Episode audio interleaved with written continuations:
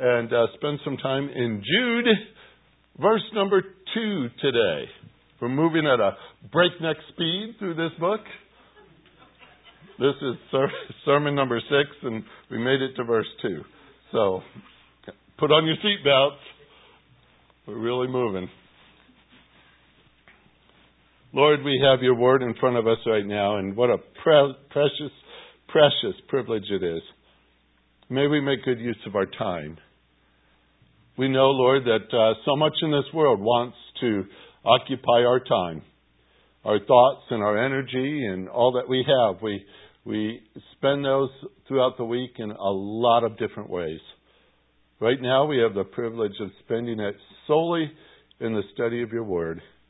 And I pray that the distractions will be left behind and the concerns for the day and the week ahead, that we will just turn our eyes upon Jesus, that we will look into this Word, we will study from it, and see how you have blessed us again.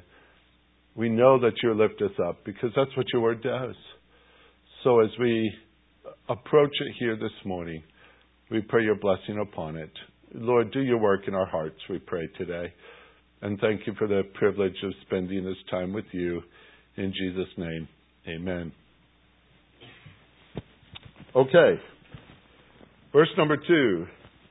May mercy and peace and love be multiplied to you. That sounds easy, doesn't it? On the surface, a little phrase like that looks very much like something written by the Apostle Paul or Peter or one of the others, James maybe, the way they like to start their epistles. We say, oh yeah, we, we've seen that so many times, and we want to get right to the main point, so generally we just read that and say, okay, let's move on. Let's get to the, the big stuff here. But I want to suggest to you that to bypass verse 2 is to bypass the main thing. It's very important that we see the value of a little verse like this God did not accidentally have this put in His Word. He did it on purpose, didn't He? We believe that. And so we're going to study it on purpose because it has great, great value to us. I know it's studied like it's like going into a recipe and seeing flour, eggs, and water, and you say, well, everybody knows what that is. You don't study it, you just do it. We're going to study it today. All right? These three words are precious, precious words to us and I want to work through it with you because what we have done in verse number one already is talked about who we are because of Jesus Christ. Verse number one is our identity as a believer. Being called ones, which it says to those who are called, and you as a called one in Jesus Christ can claim that. Right? He wasn't just saying only people in his day and age were called ones. And he didn't say only people that received this book when it was right off the press were those who he addressed alone. Being a believer, you could claim these verses. He didn't say it was the called ones of uh, Macedonia or the called ones of Ephesus, or you could claim it because it doesn't have any other title, but called ones. And if you're a believer in Christ, guess what you are? You're a called one. So take it for yourself. You ready? To those who are called, called ones, we have learned from last week and the week before, using the New American Standard Version first, that we are perfectly, completely, permanently loved by God. I love that. That's very great encouraging. Let me ask you this. Is it going to change? No. No, it will not change. That's the tenor of the of the the verbs that are used in this, but it's also the character of our God. He doesn't change. I like that.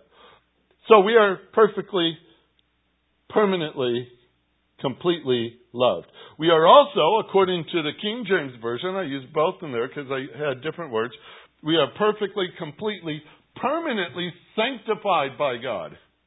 That also is true set apart for a purpose. I'll add one more phrase to that set apart totally for a purpose. Because that's the way God works. We're set apart for Him, right? Is that going to change? No. We hesitated for some reason. Um, no, it won't. That's the way God wrote it. He said, This is what you are. You are saints by calling. It says that in Scripture too. You have been called, sanctified by Him, and good news about that, it stays that way. Doesn't change.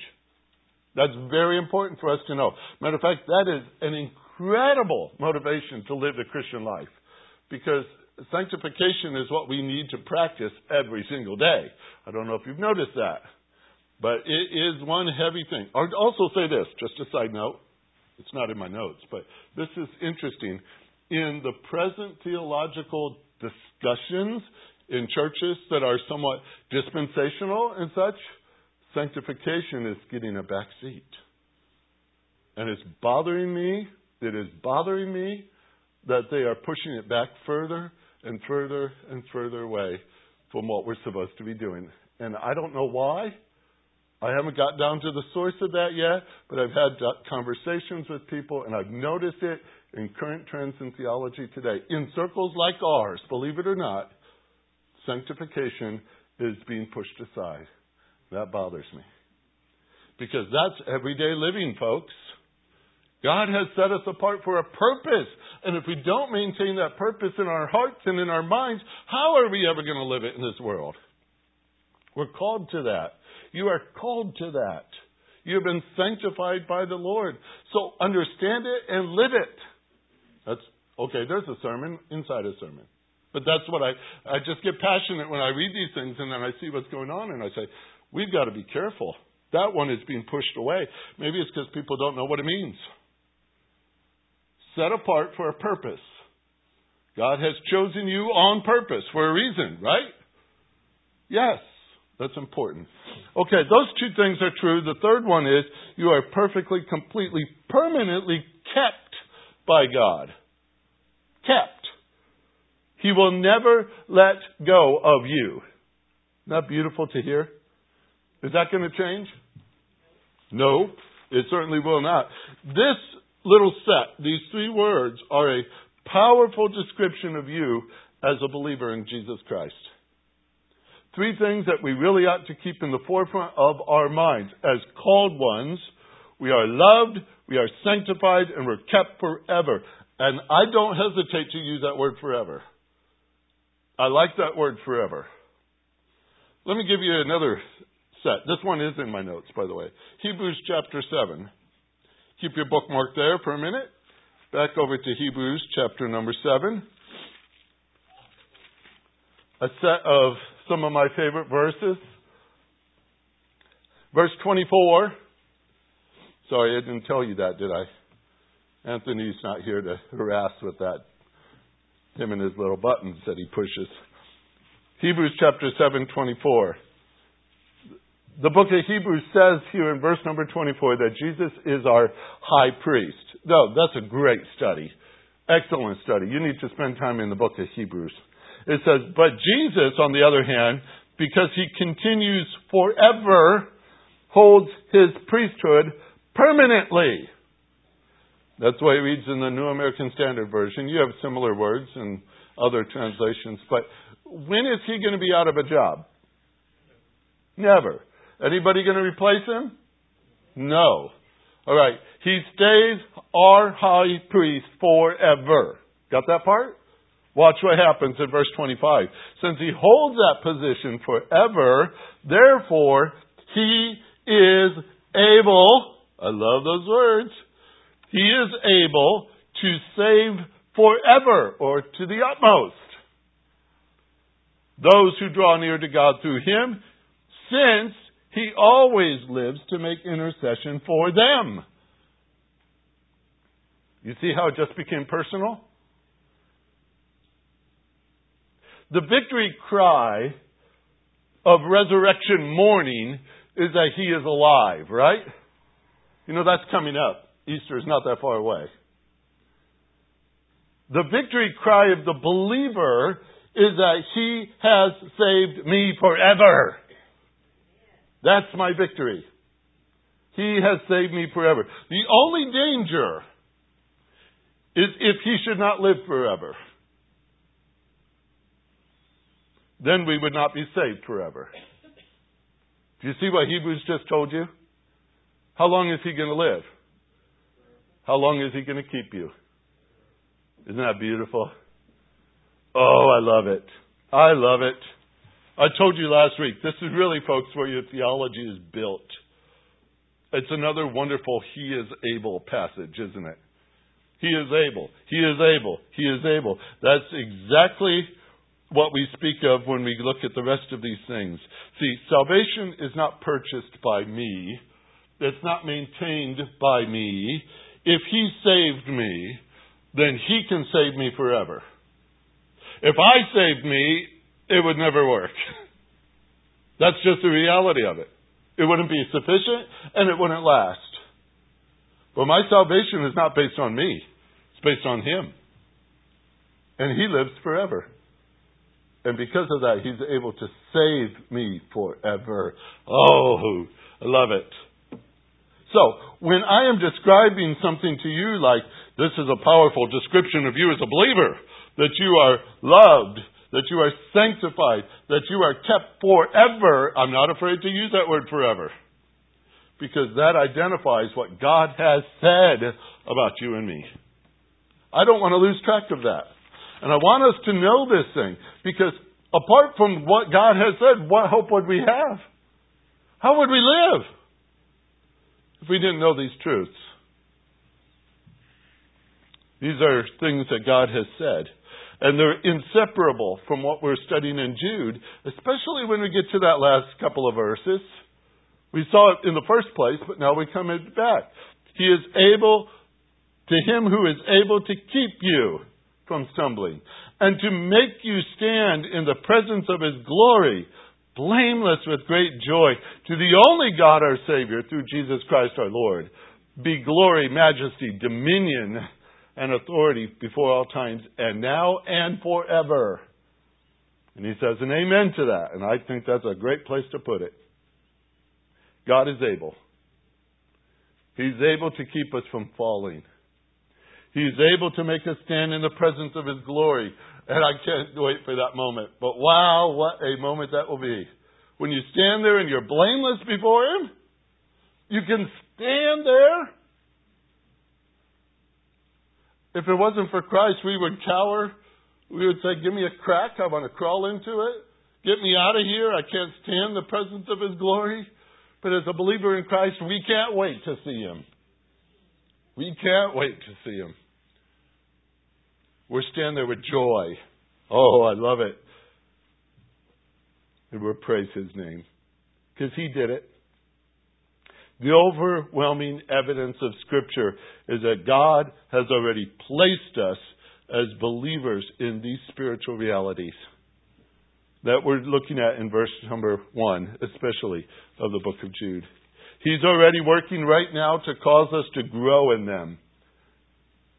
Ultimately, when we are in His presence, we shall see that which He has done all along. That's going to be great. I take, personally, I take great comfort in resting upon His ability and not my own when I read these words. Now you say, but Pastor, you've been saying about the same thing every week. Yes, I have. Why? Because we go out Monday morning and we act like some of this isn't true. Oh, not we. You know, we, those other people. Right? Who don't learn from Scripture and they don't apply it and don't live it. But if you have spent any time throughout the week reflecting on these things, your soul's been lifted up, hasn't it been? You've been looking at this world through a new set of eyes, haven't you? There's a lot of struggles out there. Isn't it great to know what stays? Yes. So I keep reinforcing that, and I'm going to keep doing that because it's important to keep track of your identity. Everything else in this world will tell you the opposite. Circumstances, pressures, temptation, society. Do you realize that the whole world system is against you as a believer in Christ? It's against you. It calls God's word untrue. It states that alone it is the reality. And you must operate your day according to the course of this world. That's what they want you to do. That's what they want you to believe. You're to operate according to the prince of the power of the air. You're to operate according to the spirit that's now at work in the sons of disobedience. You know where I got that from? No, it wasn't your newspaper. Ephesians chapter 2. It's like the ink is still wet.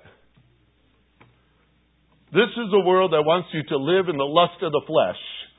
Have you noticed? This is a world that wants you to indulge in the desires of the flesh. It wants you to behave like a child of wrath. You've all seen that before. But I've never seen it so in the face as it is right now. I don't have to convince you, I don't think, that you live in an ungodly world. That's where we operate. That does not change your identity in Jesus Christ. This world cannot change who you are in Christ. That's why I reinforce it, because it's trying to tell you the opposite. I'm almost ready for a doxology right there. Jude has a pretty good one, doesn't he?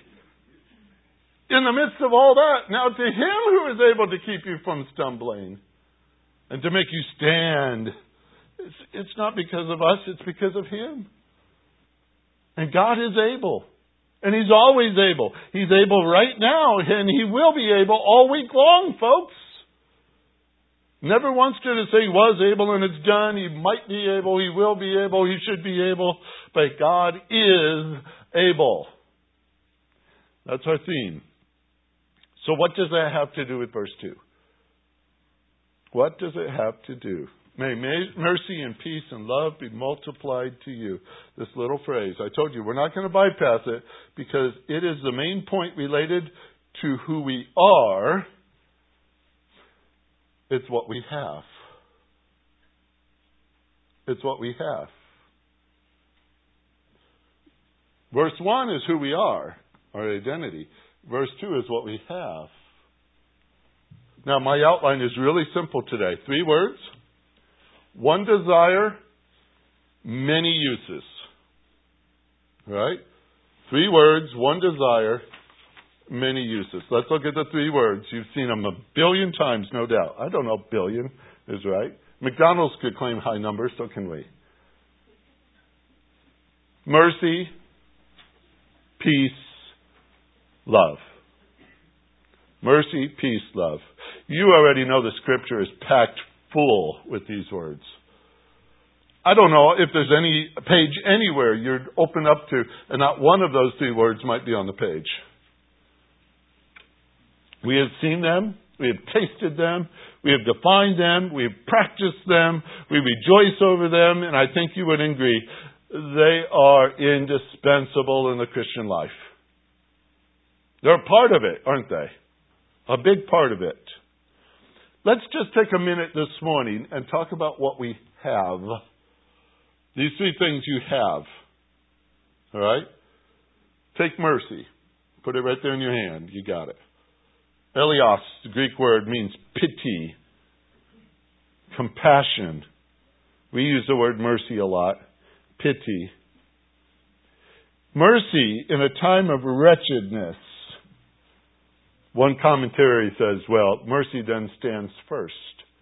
Because guess how we're found? Wretched. Mercy is divine pity expressing itself in help for the needy. Mercy presupposes need and helplessness. That's why even when you drive down the road and you see somebody all broken down on the side of the road, doesn't it tempt you to stop and help? Sometimes then you stop and think, should I? I hate a world that operates like this, but it used to be. If you broke down, somebody was always willing to help you out. When I was in Brazil, I was with uh, another missionary friend of mine before I went to be with Al. We were in his pickup truck. He picked me up at the airport in a pickup truck that had mattresses stacked in the back of it. There must have been 20 or so mattresses, all piled up, way up above the truck. Just looked like uh, an incredible view. One of those uh, sights that you see coming down the road. All right. Well, they were taking him to a camp. He was, and so he said, "I hope you don't mind. We're we're dropping these off at the camp." And I said, "Well, that's fine." So I get in the truck next to him, and we're driving down the road, and we're not that far on one of the highways there, and uh, he's watching his mirror and he's thinking, you know, I'm not too confident in that tie. I think I'm going to pull over and tie it tighter. And he started to pull off the road. And as he's pulling off the road, he looks in his mirror again, and then he shoots back up onto the road and keeps going. I said, What happened? He says, Oh, the guy behind me was stopping. I said, Okay. He says, And he was going to rob us. Because that's what they do. He said it was always that way as far as his. He said one poor missionary family of theirs pulled off the road to fix something. The guy stopped to rob them. Almost like, well, that's the thing to do. Let me let me just do my part in society and rob you. So he robbed him and took everything and drove off. And just as he drove off, the next car pulled over to rob him. And he's like, "Well, I'm sorry, other guy got you first. And off they went. It's just like, to me, it's like, well, you know, that's kind of stressful. we would think somebody pulls off the road, help them. Society's changed. So, what is this mercy? My guess it might be the very first thing you learned about God at the time of your salvation. At least if you heard it this way, the gospel presentation starts with the word sin. Right? Because that's where we all start. Because we need salvation. You don't rescue somebody that doesn't need help, do you? Matter of fact, they might not like it. I told you this story once before, years ago, I'm sure.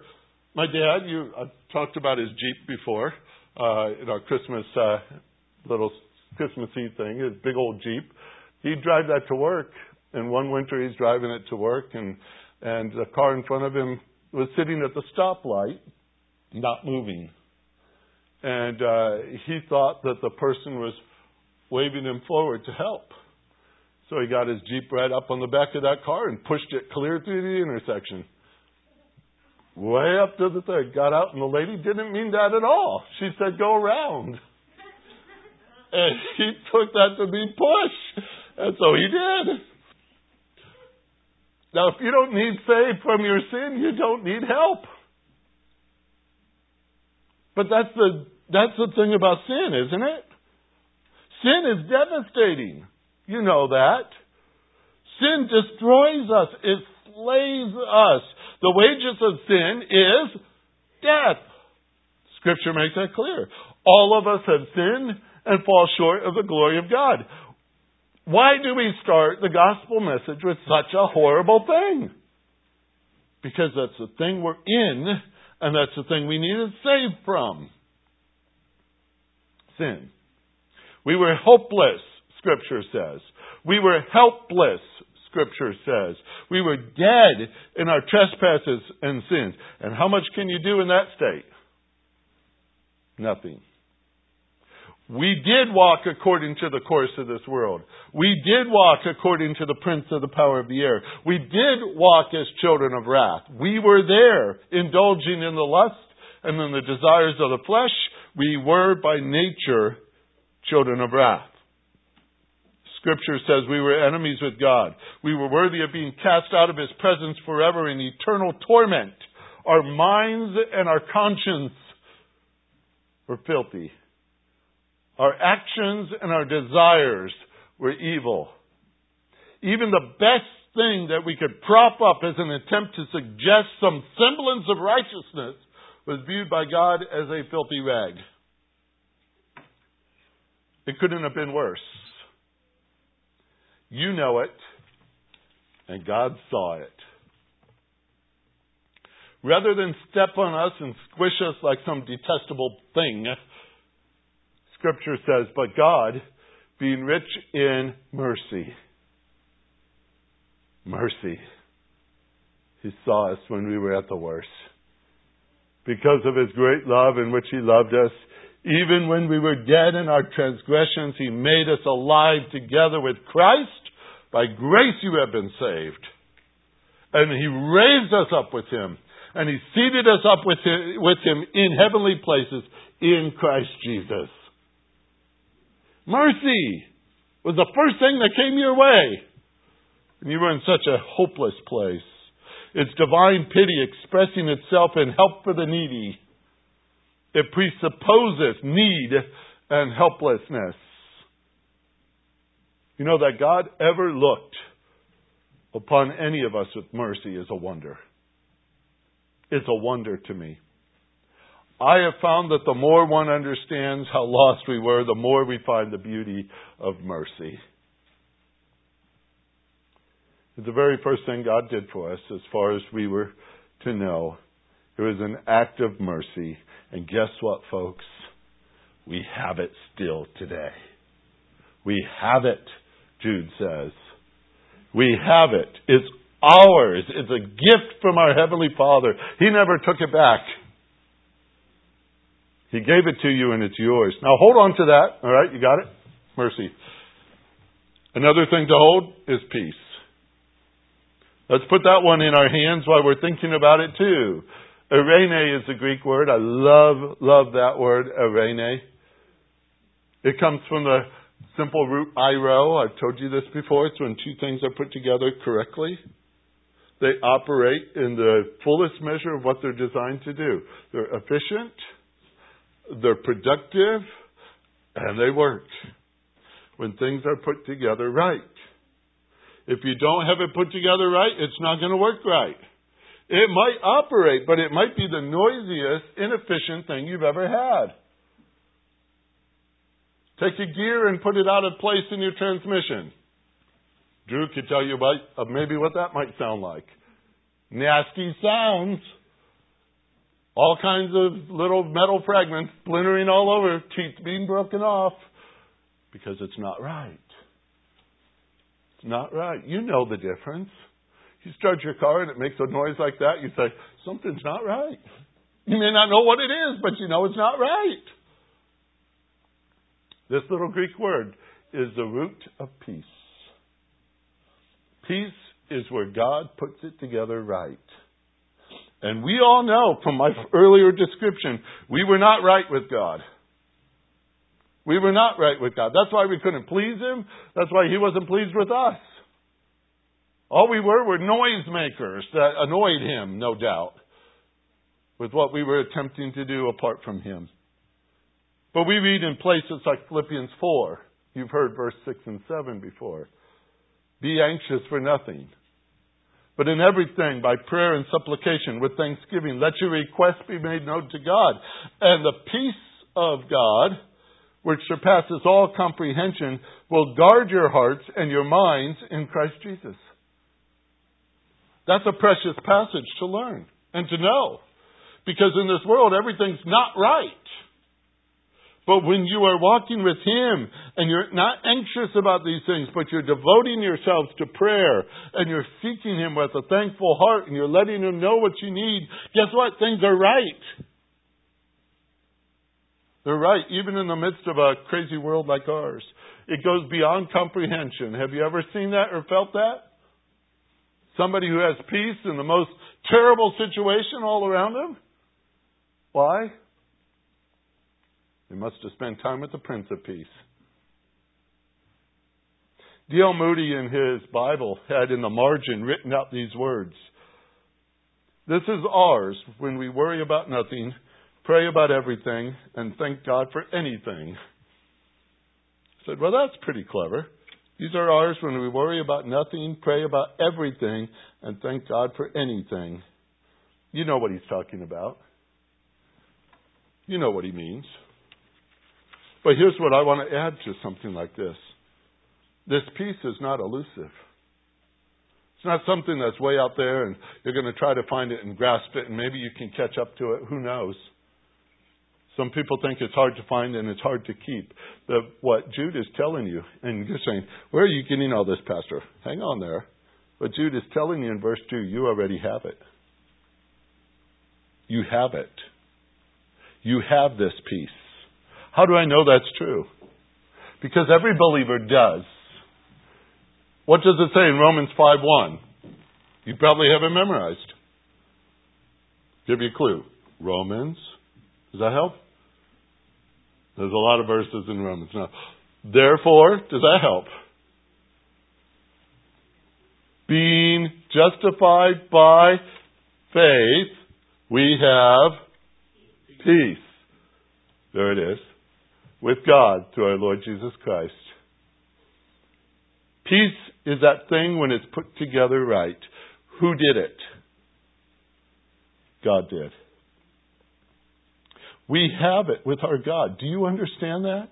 We have it with our God, not by our doing, no, but through the Lord Jesus Christ we have it. It's ours. You say, but doesn't it say justified by faith? Isn't that something we're going to do? Justified by faith? Justified? How much did you do in justification? Nothing. Justification means that we are not guilty. That's an amazing doctrine to study. Not guilty. And that is because of the blood of Jesus, not because of you or me. You see, our new position outside these prison walls is that we have union with God Himself. We have a relationship with Him. We have peace with Him. He's made us right. That's a far cry from where we started. I'm sure glad he did it. Do you understand this? Peace is something you have. It's yours because God made it so. And He's able to do it, by the way. Put that in your hand and hold on to it, just like you're holding to mercy today. And let me give you one more. You need a third hand love. The third word is love. Yes, it's the word agape.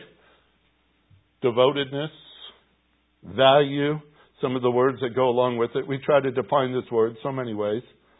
In one form or another, the word love appears in the first three verses of Jude. Twice he deals with the word beloved. It must be important. You know, when love is absent, men outside the true church lack evidence that we are indeed disciples of Christ? Do you know how important love is for a church to know and do? In the last words that Jesus gave before he went to the cross, he was speaking to his disciples in John 17, 16, and such. You know the passages. He told them this command love one another. Why? because he was tired of them wrestling their way to get the best seat around the table? Constantly talking about who's the greatest of them? Have you ever seen all those things that they're doing in Scripture? And there always seems to be falling on their face. They say the wrong things at the wrong time. They're fighting with one another. They can't heal a single person. And Jesus comes and says, How long am I going to be with you? Those kind of things are just frustrating. Whereas you read the, the gospel records, you say, These are the disciples? And he says, Love one another. They were more content with laying around a table with dirty feet than loving one another. Jesus made that point, didn't he? At the table. He told them, Love one another. And was it because they were just rascals and they needed that kind of attention? Maybe part of it. But in John 17, this is what he said. Verse 21 and 23 as he prays to the Father, he says, that they may all be one, even as you, Father, are in me, and I in you, that they may be one and be in us, so that the world, listen, so that the world might believe that you sent me. And in verse 23, John 17, I and them and you and me, that they may be perfected in unity, so that the world may know that you sent me and love them even as you have loved me. The formula in those passages is real simple. The world, for whatever reason, needs a visual of the love of God. It needs a visual. Guess who possesses it? The church. We must show it to one another. We must show it to one another. Now that's it works in every way that we know that makes things useful and profitable and flows well among us and all those factors we know. But to fail in this is to leave the world without the evidence that we can visibly show them that the Father sent the Son. Would you call that important? Yes. Do we want to be accountable for such a lack of evidence? I don't think we do. This is not some random rabbit trail. The point is simple, and I could take you to passage after passage if necessary. But we have the love of God. Do you know that? We have it. We possess it. Not from our own manufacturing, not from our own work. We didn't earn it. He even loved us while we were yet sinners. He loved us enough to send His Son to die for us. I call that a pretty impressive display of love. So take what I, I'm telling you this morning, as simple as this is. We have mercy. We have peace. We have love. Now, what does Jude talk about here in verse number two? Is he saying go out and find it? No. He's not saying that. He's not saying go manufacture it, go grow up and figure out what it is. He's not saying that. What does he say? What's his one desire?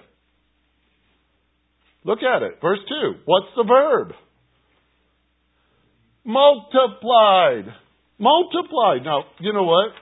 I'll tell you the truth. I'm not real great at higher mathematics. Okay? I was thankful it wasn't a job requirement in this realm. I made it to geometry and I said, these people are crazy. I, I, it didn't make sense beyond that point. It didn't make sense in geometry either. But other than that, I did learn this though. If you're multiplying and you start with nothing, guess what you still have? Nothing. You can't multiply something you don't already have. Hasn't that been my point all morning?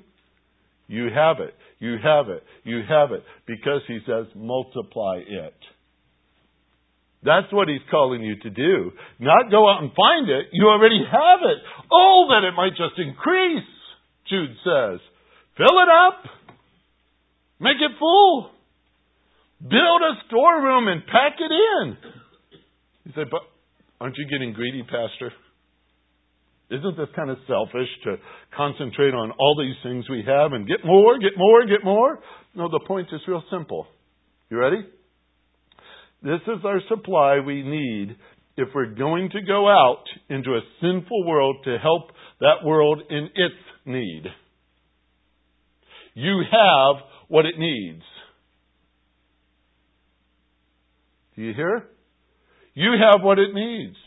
It's as if Jude is talking to the believers and saying, build up your supply because you need to distribute this to other people. That's where it comes into its many uses. Point number two was real quick, wasn't it? Point number three many uses. You might have noticed this. Try it if you want. See if I'm right. When the car tank is empty, you don't go anywhere. You want to practice that one? I don't think so. The many uses we're talking about here at the end of this book. The book of Jude, when you jump to the end, what were we told to do? Verse 22 Have mercy on some. Where are you going to get that? Say, well, I, I, I, you already have it. Don't you? Yes. What are you supposed to be doing with your mercy? Increasing it, increasing it, increasing it. Why? Because that is a tool you need if you're going to help others. Have mercy on some. That's exactly where you're going to take it and distribute it. You're going to go to those who don't have it because you possess it. You have it and you're letting it build.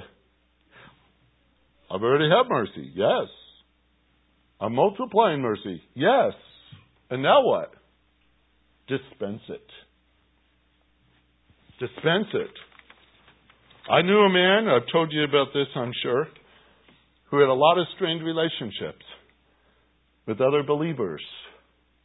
I talked with him many times over the the years and and talked about his resistance, really, to make things right with some of these people.